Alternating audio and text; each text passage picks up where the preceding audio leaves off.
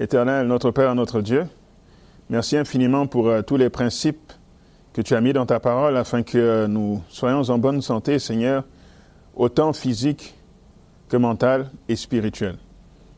Tu veux que ces trois dimensions de nos têtes se développent harmonieusement et ainsi tu nous as donné tout ce qu'il faut pour que cela se réalise, pour que ce soit ton objectif principal se réalise. Aide-nous à nous rapprocher toujours plus de cet idéal, malgré que nous sommes dans un monde de péché et beaucoup limité dans les applications, mais limité aussi dans les résultats, car on ne peut pas éviter la mort, on ne peut pas toujours éviter la maladie, mais nous pouvons faire de notre mieux, Seigneur, pour ne pas être esclaves de ces choses et pour ne pas souffrir inutilement. C'est ma prière pour chacune des personnes ici. C'est au nom de ton Fils Jésus que nous t'avons prié. Amen.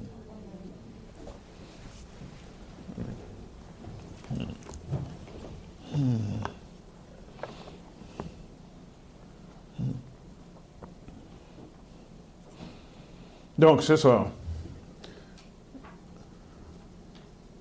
Oui, Mathieu. Ah oui, merci.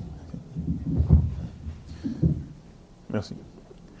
Donc, ce soir, nous allons voir une partie des 8 docteurs de la loi. Nous allons en couvrir 4. Et nous allons aussi voir un peu la maladie, c'est quoi la source, c'est quoi l'origine ou c'est quoi la définition d'après les révélations que nous avons eues.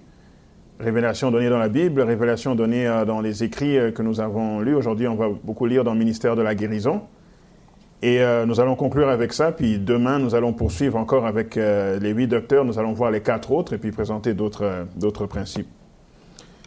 Donc, dans Jean chapitre 10 et le verset 10, c'était un des versets avec lequel on a commencé vendredi dernier.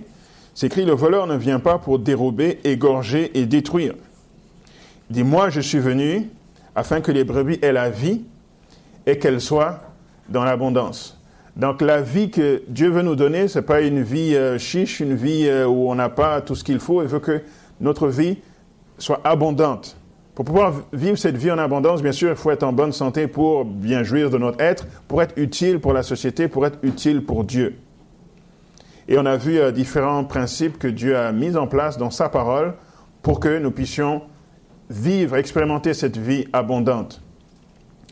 On a aussi vu le psaume 100, verset 3, qui dit « Sachez que l'Éternel est Dieu, c'est lui qui nous a fait, et nous lui appartenons. Nous sommes son peuple et le troupeau de son pâturage. » C'est lui qui nous a fait. Donc c'est lui qui est l'auteur, c'est lui qui nous a créés, c'est grâce à lui que nous existons. Puis on avait fait des parallèles avec les compagnies qui sortent des produits. Quand ils sortent un produit, il n'y a personne d'autre que cette compagnie-là qui peut vous dire comment ce produit fonctionne. Parce que ce sont eux les concepteurs. Donc ils imaginent l'idée, ils la conçoivent, ils sortent le produit, ils le font breveter, personne ne peut reproduire pendant une certaine période. Et si le produit a un problème, vous pouvez, si c'est un petit problème, le réparer vous-même. Et si vous ne pouvez pas, vous devez le retourner à ceux qui l'ont confectionné. Donc Dieu qui nous a fait... Personne d'autre ne sait mieux que Dieu comment l'être humain fonctionne. Tout comme les compagnies donnent un manuel, n'est-ce pas, d'utilisation, Dieu nous a donné le manuel qui est la Bible, où nous trouvons les principes pour être en bonne santé et les principes pour être utiles à la société et utiles aux hommes. Lorsqu'on achète une automobile, si on ne l'emmène pas réparer fréquemment, eh ben, dans son objectif qui est de nous emmener à un point A à un point B, on peut même avoir un accident grave. J'ai eu mon auto qui est tombée en panne de manière terrible juste avant mon mariage, puis elle a lâché juste après le mariage. Dieu était bon parce qu'il n'y avait pas l'argent pour tout ça. Mais quand j'ai réalisé c'était quoi le problème, c'était vraiment dangereux. Heureusement, ça n'est pas arrivé de catastrophe avant. Mais ce sont des outils faits par les hommes, il faut suivre le manuel, il faut constamment entretenir, sinon le besoin primaire peut ne pas être réalisé. Un simple rappel des 8 docteurs de la loi, donc il y a la confiance en Dieu, il y a l'air pur, respirer de l'air pur, il y a l'exercice quotidien, il y a la lumière du soleil, il y a se reposer, il y a l'eau, consommer de l'eau, la tempérance et puis finalement la nutrition. Ce sont les 8 docteurs. Donc ce soir, nous allons en voir 4 sur les 8, après avoir parlé un peu de la maladie. Je vous inviterai, alors qu'on va en parler, de faire une analyse personnelle Alors que vous m'entendez parler, vous allez vous poser la question, vous, sur cette échelle ou sur ces 8 docteurs, c'est sur quel point est-ce que vous avez besoin de plus travailler? Est-ce que c'est faire de l'exercice? Est-ce que c'est la tempérance? Est-ce que c'est la nutrition? C'est quel point qui est le moins développé dans votre application de ces 8 principes? Et comme ça, vous pourrez faire des progrès. Lorsqu'on roule dans la rue, on voit différents panneaux qui nous disent max 100 km/h ou max 50 km/h. Ça, c'est lorsqu'on roule dans la rue. Lorsqu'on est dans l'avion, il n'y a pas de limite, mais si vous voyez si vous regardez l'écran qui montre la vitesse de l'avion, je ne sais pas si vous avez déjà pris l'avion pour des longues distances, c'est 900 km/h à peu près. Si, exemple, vous prenez un avion qui traverse l'Atlantique là, pour aller en Europe, 900 km/h. Quand vous êtes avec les trains, ça va être une autre vitesse, etc. Maintenant, la question qu'on se pose, c'est pourquoi est-ce que ce n'est pas... il n'y a pas une seule vitesse, genre 900 km/h partout, qu'on soit dans les airs, qu'on soit dans le train, qu'on soit dans la rue, max 900 km/h. Pourquoi ce n'est pas ça la règle? La raison simple pour laquelle ce n'est pas la règle, c'est parce que derrière ça se cache un principe, n'est-ce pas, qui est le principe de sécurité. On s'est dit, si jamais vous dépassez cette vitesse dans tel environnement, ça devient dangereux. Donc, quand on est dans les airs et qu'on est à 500 km/h, c'est pas grave. Si on est sur Terre, ici, sur Henri Bourassa, à 500 km/h, c'est grave, étant donné l'environnement où on se trouve. Donc, la limite, c'est une loi, mais la loi, elle est là pour illustrer un principe qui est la sécurité. Une loi pour un principe qui est la sécurité. Même chose qu'on roule sur l'autoroute et puis qu'on voit les glissières de sécurité de l'autoroute, c'est quelque chose de physique pour le principe de la sécurité, pour pas que notre voiture dérape et se trouve dans un ravin. Maintenant, dans Proverbe 22 et le verset 3, je vous invite d'ouvrir vos Bibles là-dedans, Proverbe 22 et le verset 3. Proverbe 22 et le verset 3.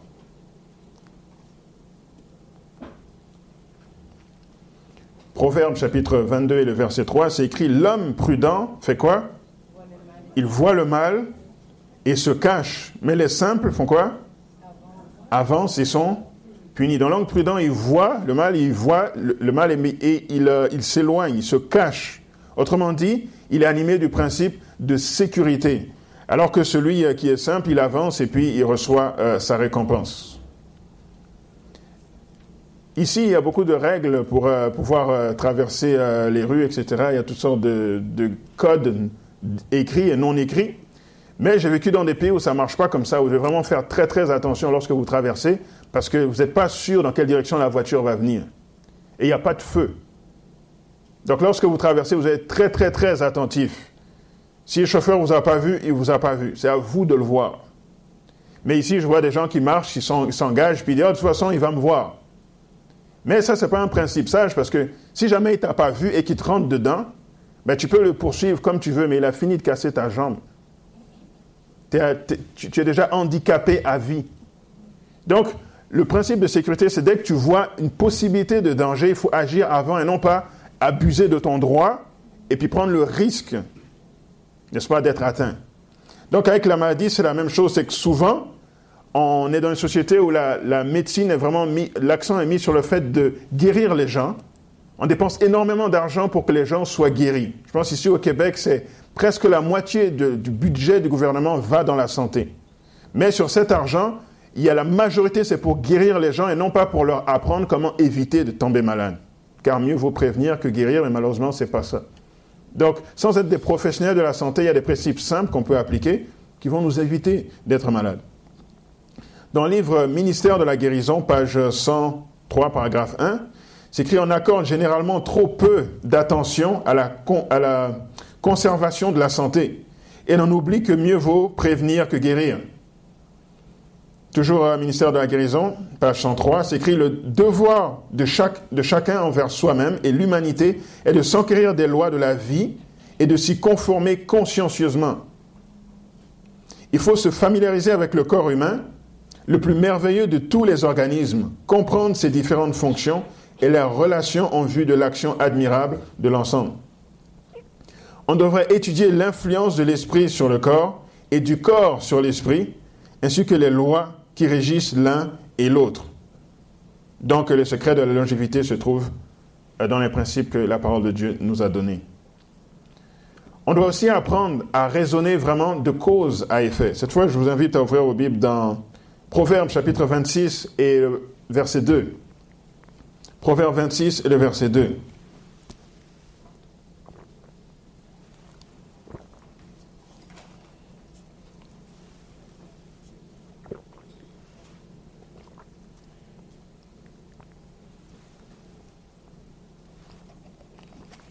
Proverbe chapitre 26 et le verset 2. C'est écrit « Comme l'oiseau s'échappe, comme l'hirondelle s'envole, ainsi la malédiction, sans cause, n'a point d'effet. » Puis d'autres versions disent « La malédiction sans cause n'arrivera pas. » C'est-à-dire, s'il n'y a pas une cause, vous n'aurez jamais l'effet. Pour tout effet, il y a une cause. Et dans Job 29, verset 16, il dit « J'étais le père des misérables. » Il dit « J'examinais la cause de l'inconnu. » C'est-à-dire, lorsqu'il y avait quelque chose que je ne comprenais pas, j'essayais d'examiner pour trouver c'est quoi la cause. Donc, il y a la maladie qui frappe, mais il faut savoir c'est quoi la cause. Puis on va voir plus loin que souvent le nom de la maladie n'indique pas la cause. Ça indique juste quelle partie de votre corps la maladie frappe. Mais ça n'indique pas la cause. Le style de vie nord-américain, on la vit va vite. Nous sommes pressés constamment. Nous avons peu de temps de qualité pour nous. Nous mangeons beaucoup de fast-food ou de nourriture préfaite que nous avons pris congelée dans les supermarchés. On saute souvent des repas à cause du travail ou à cause des études. On n'a pas le temps, on saute le repas. Donc, on finit par manger juste un par jour ou parfois ne pas manger. On passe moins de temps à cuisiner parce que justement, il nous faut beaucoup de temps pour faire beaucoup de choses. Donc, on prend ces nourritures qui ne sont pas bonnes pour les faits. Et le mode de vie qui est ici a même influencé les pays qui étaient réputés être des pays en santé, comme la Chine où il y avait très peu de maladies du cœur. Malgré toutes les autres choses qu'on sait qu'ils mangent, il y avait très peu de maladies du cœur. Mais les restaurants très populaires ici, comme McDonald's, sont rentrés là-bas. Et d'autres sortes de nourriture sont rentrées dans ces pays et les gens ont commencé à avoir de grandes maladies du cœur. En adoptant le mode de vie qu'on trouve ici en Amérique du Nord.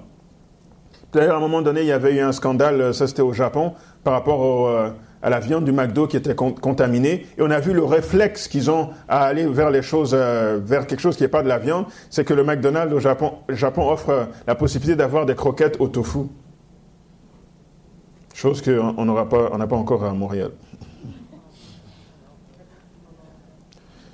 Donc, c'est pratiquer ce style de vie qui souvent nous emmène à être malade. À être malade sans même s'en rendre compte parce que c'est juste comme ça que tout le monde fonctionne. Donc on doit se poser la question, si on arrive à ne pas être en bonne santé, c'est quoi la cause? Peut-être c'est une de ces raisons qui nous a emmenés là. Maintenant, je vais vous lire la définition de la maladie. C'est quoi la maladie selon encore le ministère de la guérison? Cette fois, c'est page 102, paragraphe 1. C'est écrit « La maladie est l'effort ». La maladie, c'est l'effort de l'organisme pour rétablir un équilibre rompu par la violation des principes qui régissent notre être physique. Donc, quand la maladie arrive, c'est le corps qui réagit pour rétablir l'équilibre qui a été rompu. L'équilibre a été rompu comment? Parce qu'on a brisé un de ses principes, on a brisé une de ses lois. Donc, on avait dit dans la première présentation qu'on avait deux sources d'énergie, qu'on avait l'énergie qui venait lorsqu'on mange, on fait de l'exercice, ce qui dépend de nous. Puis il y a l'autre source d'énergie qui est comme un compte d'épargne qu'on reçoit de nos parents et que l'on hérite depuis que Adam est sur terre. Et le corps, maintenant, avec ses énergies, fait en sorte que notre corps reste équilibré. Et quand le corps est déséquilibré, c'est là que la maladie frappe. C'est juste une alerte, c'est une lumière rouge pour montrer qu'il y a le déséquilibre dans le corps. Maintenant, des exemples de comment est-ce que la maladie frappe ou la maladie se manifeste. Par exemple, une simple toux ou un simple éternuement, ou alors lorsque l'on a la fièvre. Ça, ce sont des petites choses. On ne parle pas de cancer ni quoi que ce soit. Mais qu'est-ce que le corps essaie de faire lorsqu'on a la toux? Il essaie de sortir, n'est-ce pas, des impuretés qui sont ici, au niveau de votre gorge ou ailleurs dans le corps, qui viennent ici, et veut les sortir du corps. Mais souvent, qu'est-ce que l'on fait? C'est que pour réagir, on va prendre des antitussifs qui vont bloquer le réflexe de la toux. Ça fait qu'au lieu que le corps puisse sortir, n'est-ce pas, les mauvais éléments, il reste là. Ils ne peuvent pas sortir. On les accumule. Donc, on n'est pas en train de toucher la cause, on est juste en train de s'attaquer aux symptômes. Lorsqu'on a un éternuement, même chose, on va prendre des antihistamiques. Et encore, on empêche le corps d'évacuer ce qu'il veut évacuer. Ou lorsqu'il y a la fièvre, le corps chauffe à une grosse température, c'est parce qu'il veut brûler des toxines qui sont dans le corps. Donc si on le laisse pas s'exprimer comme il faut, ça veut pas dire qu'il faut pas contrôler la fièvre, ben on empêche le corps d'accomplir son travail. On lutte contre le corps lui-même. Je vous disais tantôt que la maladie, le nom de la maladie, n'indique pas toujours c'est quoi la cause. Ça dit juste quelle partie de votre corps est touchée par la maladie. Par exemple, si vous avez la buriste, c'est l'inflammation que vous pouvez avoir au niveau des coudes, des genoux, etc. Au niveau des bourses séreuses. Si vous avez la lombalgie, c'est une douleur du rachis lombaire, les 5 derniers disques qui sont en bas de votre colonne vertébrale. Et l'arthrite, c'est l'inflammation au niveau des articulations. Donc, ce sont des noms qui indiquent quelle partie de votre corps est touchée. Par contre, la cause n'est pas là. Donc, il faut vraiment aller examiner pour savoir d'où est-ce que ça vient. Et ça peut avoir différentes causes. Tant qu'on ne va pas à la racine, on ne pourra pas éliminer la maladie. C'est comme si on avait notre corps qui est représenté par un arbre et chacun des symptômes qui se manifestent par une des feuilles.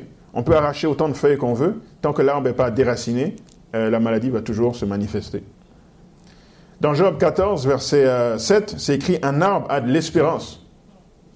Quand on le coupe, il repousse. Il produit encore des rejetons.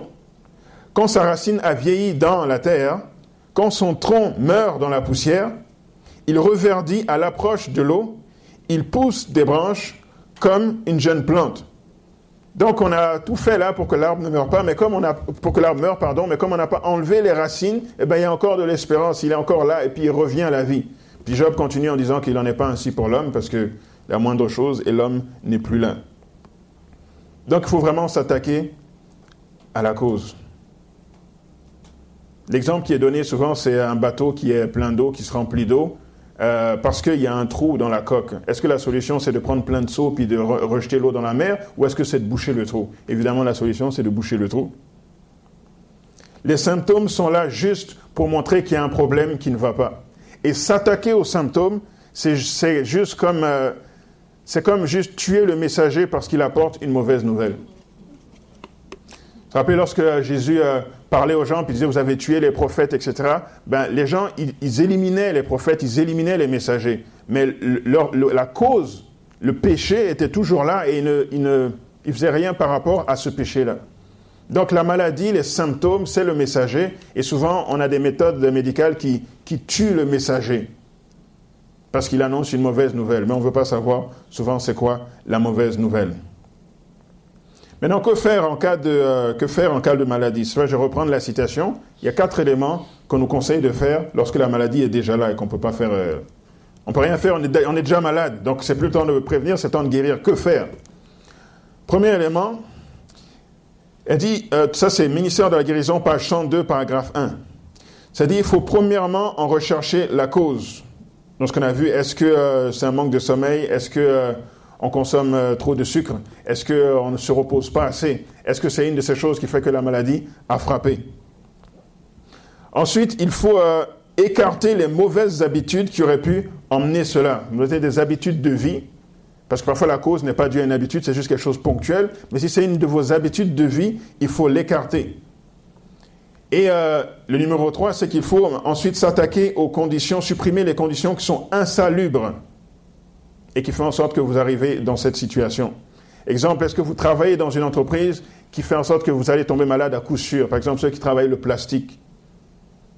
Une fois, je suis allé dans un entrepôt, et puis dès que je suis rentré, je voulais travailler là, dès que j'ai vu que c'est l'entrepôt qui fabrique des gros blocs de plastique. Donc, vous avez un énorme piston qui descend du plafond et puis qui presse le plastique. Et je voyais que ceux qui travaillaient là mettaient des masques. Donc, j'avais déjà dit que j'allais travailler, mais on ne m'avait pas dit que c'était ça. Enfin, on ne m'avait pas bien précisé la chose. Donc, dès que j'ai vu la chose, je suis allé voir le patron et je l'ai remercié. Parce que la maladie était garantie avec ce type d'environnement. La pollution des villes. À Montréal, ce n'est pas une des villes les plus polluées du monde, mais c'est quand même une grande ville, c'est pollué. Mais il y a des villes comme New York, Mexico, etc., ou des villes en Chine qui ont une pollution vraiment extraordinaire. les endroits de la maison, est-ce que les endroits de la maison sont super propres? Il y a deux endroits de la maison en particulier qui doivent être bien plus propres que les autres. Le premier, c'est la cuisine, parce que c'est là où on met toutes choses à l'intérieur de notre corps. Et le deuxième, c'est les toilettes, parce que c'est là où toute chose sort de notre corps.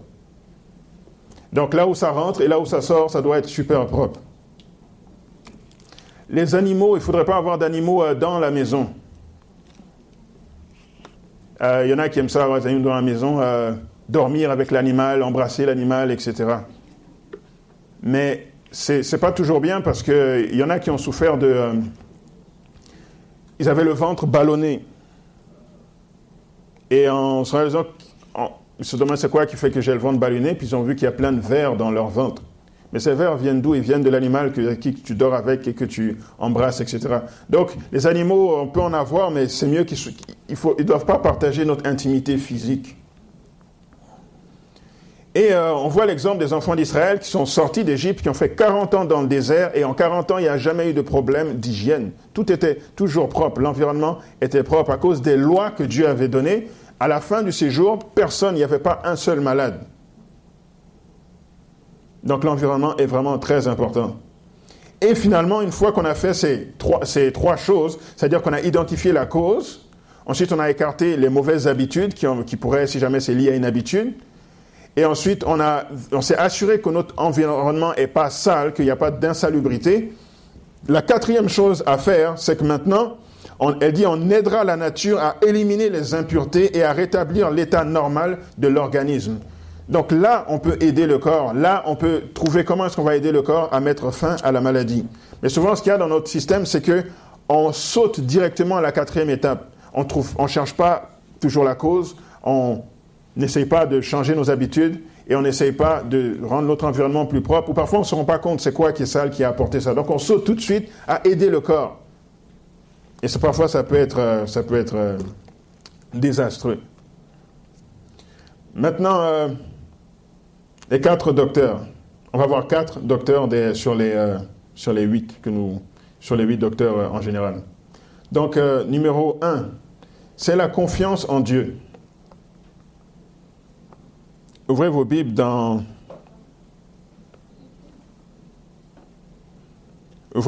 Matthieu chapitre 11 et le verset 28. Matthieu chapitre 11 et le verset 28.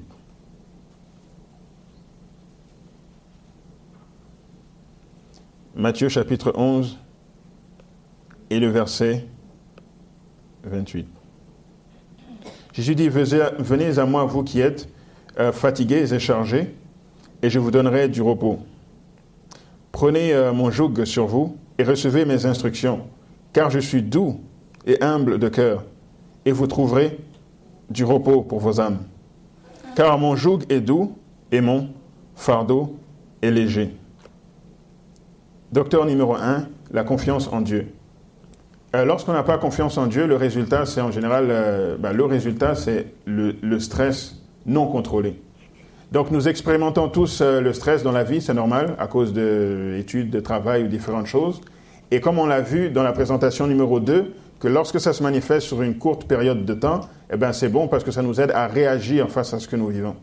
Mais lorsque le stress se prolonge sur une longue période et qu'il est très intense, au-dessus des capacités que nous avons à résister à ce stress, à ce moment-là, ça devient néfaste pour le corps.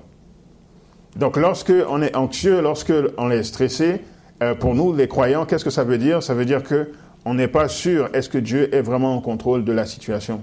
Donc, notre état émotionnel de stress est notre reflet de est-ce qu'on fait confiance à Dieu ou pas pour telle ou telle situation que nous sommes en train de vivre. Maintenant, posez-vous la question sur une échelle de 1 à 10. C'est quoi votre niveau de stress actuellement? De 1 à 5 étant quelque chose que vous ressentez mais contrôlable, où vous n'avez pas l'impression que vous manquez complètement de confiance en Dieu et que ça dépasse vos moyens. Et lorsque vous montez au-dessus de 5 et vous allez jusqu'à 10, là, vous sentez que le stress est énorme et que vous êtes dans une lutte pour avoir le contrôle là-dessus. Sur une échelle de 1 à 10, où est-ce que vous vous trouvez? Ne me répondez pas, mais posez-vous la question, où est-ce que vous vous trouvez sur une échelle de 1 à 10? L'esprit est vraiment affecté par le niveau de stress que l'on a. le sang va être affecté au niveau du stress, le système immunitaire va être affaibli et le système digestif peut être ralenti aussi à cause de cela. Le niveau du stress peut faire en sorte que le potassium et le calcium dans le corps manquent. Le calcium, donc, il peut poser des problèmes au niveau des os, ostéoporose ou autres problèmes au niveau des os, et le manque de potassium dans votre corps qui peut causer des problèmes au niveau de votre tension artérielle. Le corps aussi peut faire en sorte que le stress peut faire en sorte que votre corps va souffrir au niveau des glandes surrénales, qui va supprimer donc le système immunitaire. Le stress émotionnel, quant à lui, peut causer n'importe quelle maladie parce que ça part du cerveau, puis c'est comme, je sais pas, les toxines qui sont sécrétées à cause de votre stress, des hormones de stress peuvent affecter n'importe quelle partie de votre corps. Donc, nous devons développer vraiment cet art d'aller à Dieu puis de lui remettre n'importe quoi que l'on vit pour être sûr que le stress ne nous dépasse pas. Dans Psaume 55, verset 17, c'est écrit « Le soir, le matin et à midi, je soupire et je gémis et il entendra ma voix. » Donc, il faut prier plus, il faut aller à Dieu jusqu'à ce que on sente qu'il est vraiment en contrôle de ce qui nous arrive.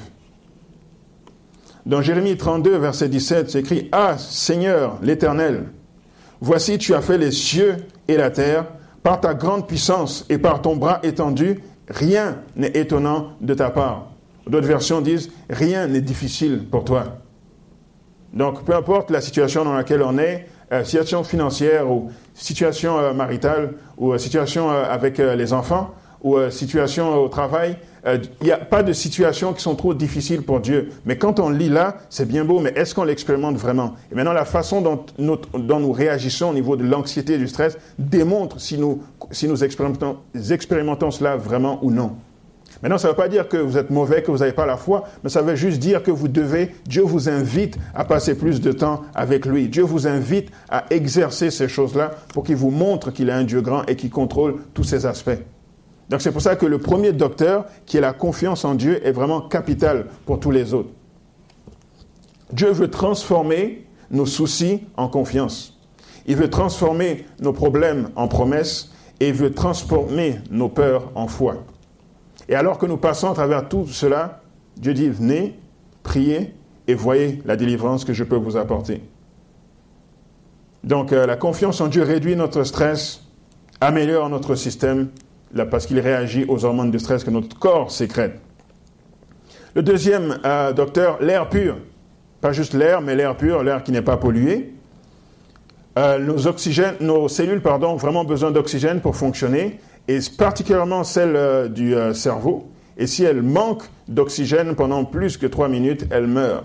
Donc lorsque l'on respire de l'air pur, ça a un grand impact sur notre cerveau, sur nos cellules, dans tout le corps en général. Dans nos poumons, il y a des cellules qui sont là pour recevoir tout cet air, cet oxygène que nous respirons. On a 300 millions de cellules dans notre corps, dans nos poumons, qui sont là pour cela. Et si on devait les déployer puis les étaler pour qu'elles soient sous une forme, comme sous une feuille, et puis qu'on essaie d'étaler le nombre de feuilles pour voir qu'est-ce que ça prendrait comme surface, eh bien, toutes les cellules de notre poumon pourraient prendre ce qu'il y a ici à Béthanie, et puis l'ancien espace que l'on avait avant là. Si on étalait toutes vos cellules, ça prendrait tout ça environ comme espace. Juste celles qui sont dans vos poumons à chaque fois que vous respirez et qui absorbent l'oxygène que vous mettez dans votre corps. Donc l'air pur est vraiment importante. Ça nous apporte aussi de l'énergie parce que l'oxygène que l'on prend en respirant va se combiner au glucose qui est dans notre corps et va produire de l'énergie. L'oxygène est pour les poumons, ou la respiration, si vous voulez, elle est pour votre corps, la même chose qu'est la prière pour votre âme. Donc, est-ce que l'on peut passer longtemps sans respirer? La question évidente, c'est non. Je sais qu'il y a différents records là, mais un être humain ne peut pas passer longtemps sans prier. Jean-Max, pour les plus forts là, entre 5 et 10 minutes. Mais pour vous et moi, commun des mortels, je suis sûr, si on retient votre respiration, 1 minute et 30, vous allez perdre connaissance. Donc, de la même manière qu'on a besoin de respirer constamment, on a besoin de prier constamment. On a besoin d'être constamment en contact avec la source qui est Dieu. Docteur numéro 3, l'exercice quotidien. Elle est dans Luc chapitre 13 et le verset 33. Luc chapitre 13 et le verset 33.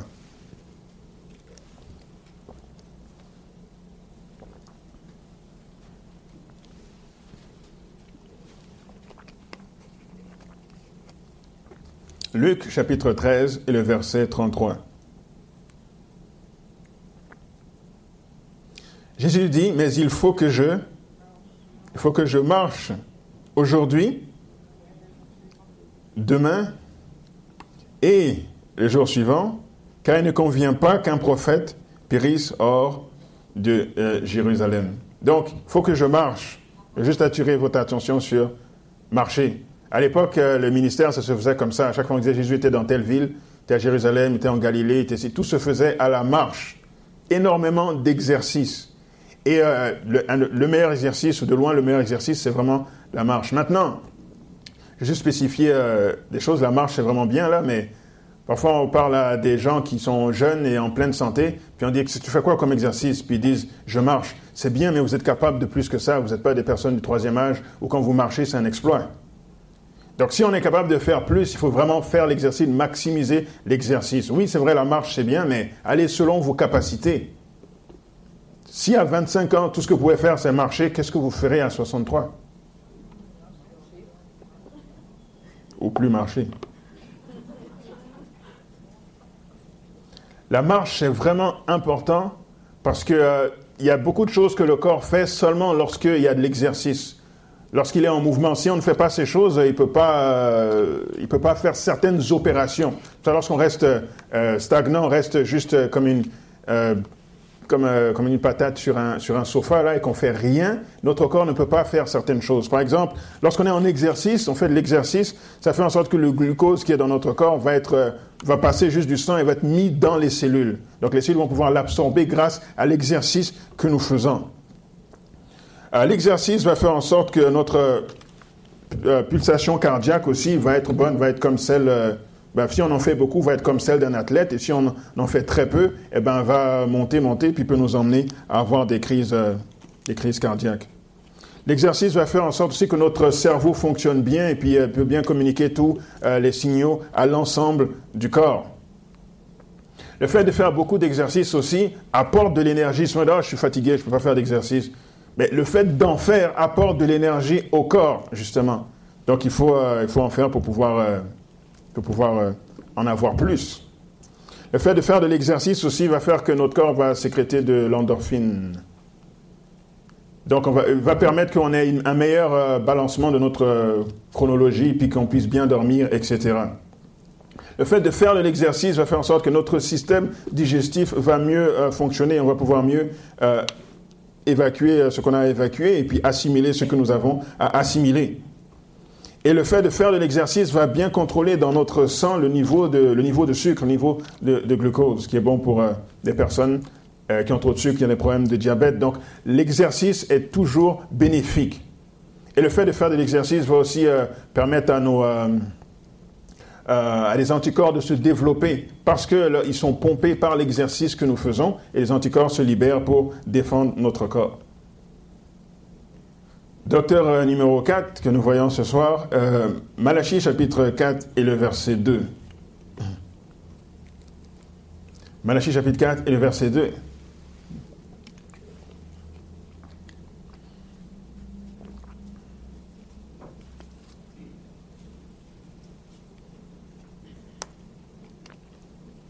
Malachie chapitre 4 et le verset 2. Mais, pour vous, qui craignez mon nom, se lèvera quoi? Le soleil de la justice, et la guérison sera sous ses ailes. Donc ici, le docteur numéro 4, le soleil est associé à la guérison. Chose intéressante, c'est qu'en pratiquant une des choses, on peut pratiquer plusieurs docteurs en même temps. Donc si je sors faire de l'exercice, en même temps que je fais mon exercice, j'ai mon air pur, et en même temps que je fais mon air pur, si c'est un jour où il y a du soleil, je reçois la dose de soleil dont j'ai besoin. Donc, le fait de juste se mettre à en pratiquer une permet de faire d'une pierre plusieurs coups. Pour la confiance en Dieu, on a vu, c'est vraiment dans la prière, dans l'exercice spirituel. Mais pour ce qui est du physique, on peut vraiment en pratiquer plusieurs d'un seul coup. Et puis, je peux boire aussi pour que mon corps soit bien hydraté. Le fait de recevoir le soleil, comme c'est gratuit, comme c'est pris pour acquis, on ne se rend pas compte de tous les bienfaits qui viennent avec. Surtout ici, peut-être, où on n'en a pas tant que ça toute l'année. Mais si on pouvait encapsuler le soleil quelque part puis le vendre comme des bouteilles d'eau, les gens l'achèteraient s'ils comprendraient vraiment c'est quoi les bénéfices. Par exemple, ça permet que votre corps puisse avoir des os plus solides. Ça permet que votre corps puisse bien absorber, ça va aider aussi au niveau de l'oxygène dans le corps. Et ça va stimuler aussi au niveau du foie pour le travail que votre foie va faire. Ça va faire en sorte que vos cellules de sang vont être plus fortes.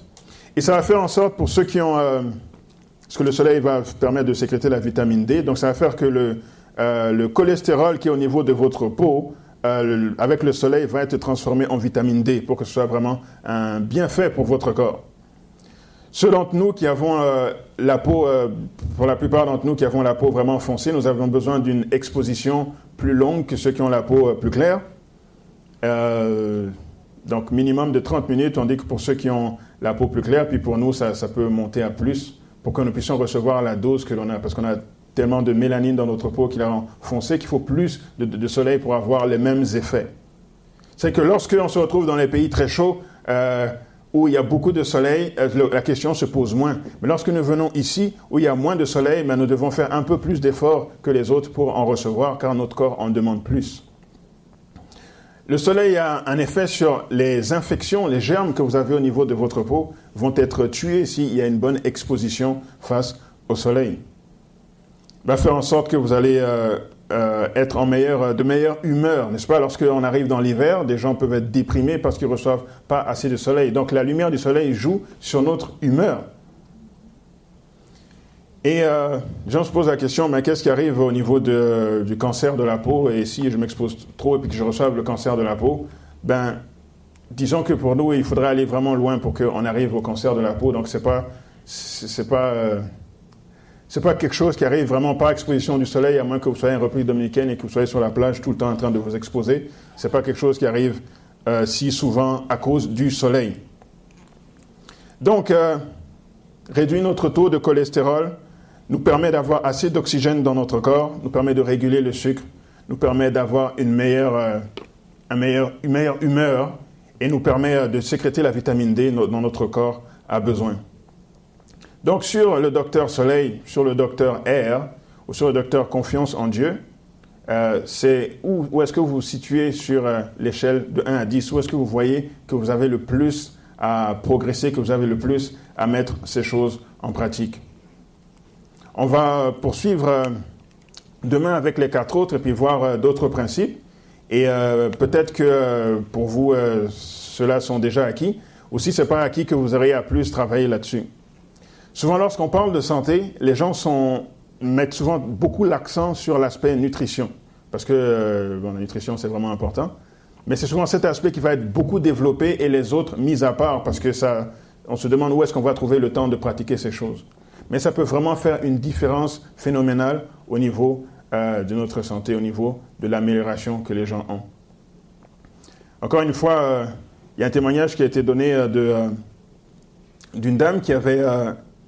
contracté la maladie du sida et qui avait essayé avec les docteurs d'avoir vraiment la guérison, ou au moins, vous savez, lorsque l'on a, c'est pas une maladie reconnue comme curable aujourd'hui, mais c'est une maladie où on va prolonger votre vie au maximum, mais ça va rester dans votre corps constamment. Et on lui a donné maximum, parce que son cas était avancé, maximum 1 an à vivre. Et je ne sais pas comment elle est rentrée en contact avec ces adventistes qui ont des centres bien placés en dehors des villes où ils offrent tous ces docteurs de la santé et ils offrent tout l'environnement possible pour pouvoir guérir. Et elle est allée contacter ces gens et elle a passé du temps sur comme les Self-Supporting Center où ils pratiquent tous ces docteurs de la loi. Et ils ont réussi à... on ne va pas dire que c'est ça qu'ils sont fixés comme objectif, mais au moins de lui permettre de vivre plus longtemps. Mais il se trouve que non seulement ça lui a permis de vivre plus longtemps, mais ça a fait en sorte que ça a carrément éliminé le sida de son corps. Elle a carrément guéri de la maladie. Ils ont rapporté ces choses aux médecins qui le suivaient. Et comme je vous disais l'autre fois, souvent lorsqu'ils ne peuvent pas expliquer les choses, ce qu'ils vont faire, c'est qu'ils vont classer le dossier et vont dire « on ne sait pas, on ne sait juste pas, donc on ne peut pas le mettre dans nos statistiques. » Donc, ils ont classé le dossier.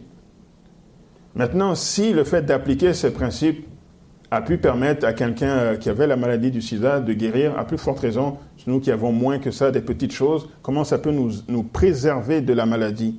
Et au lieu de réagir seulement lorsque notre corps est malade, de prévenir en appliquant tous ces principes de manière à ce qu'on ne se trouve même pas dans ces situations.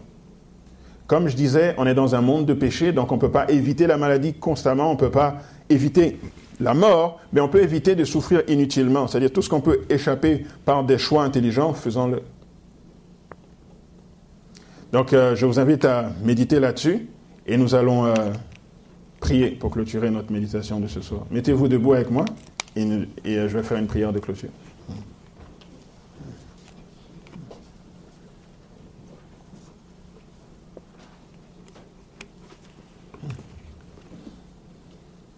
Éternel, notre Père, notre Dieu, tu nous as donné un seul plan, Seigneur. Il n'y a pas 56 plans sur comment être en meilleure santé. Heureusement, Seigneur, nous allions nous y perdre. Nous avons tellement de mal juste à mettre en pratique ce seul plan que nous apprenons constamment, Seigneur, qui nous est répété pour ceux qui sont là depuis longtemps et pour ceux qui le découvrent, Seigneur, qui doivent apprendre pas à pas, étape après étape, à le mettre en pratique. Mais heureusement, nous avons un seul plan simple, en 8 points, qui nous permet d'être mieux outillés, Seigneur, pour préserver notre santé. On ne combat pas la maladie, Seigneur, en luttant contre elle, mais on combat la maladie en se préservant en santé, en appliquant ces principes.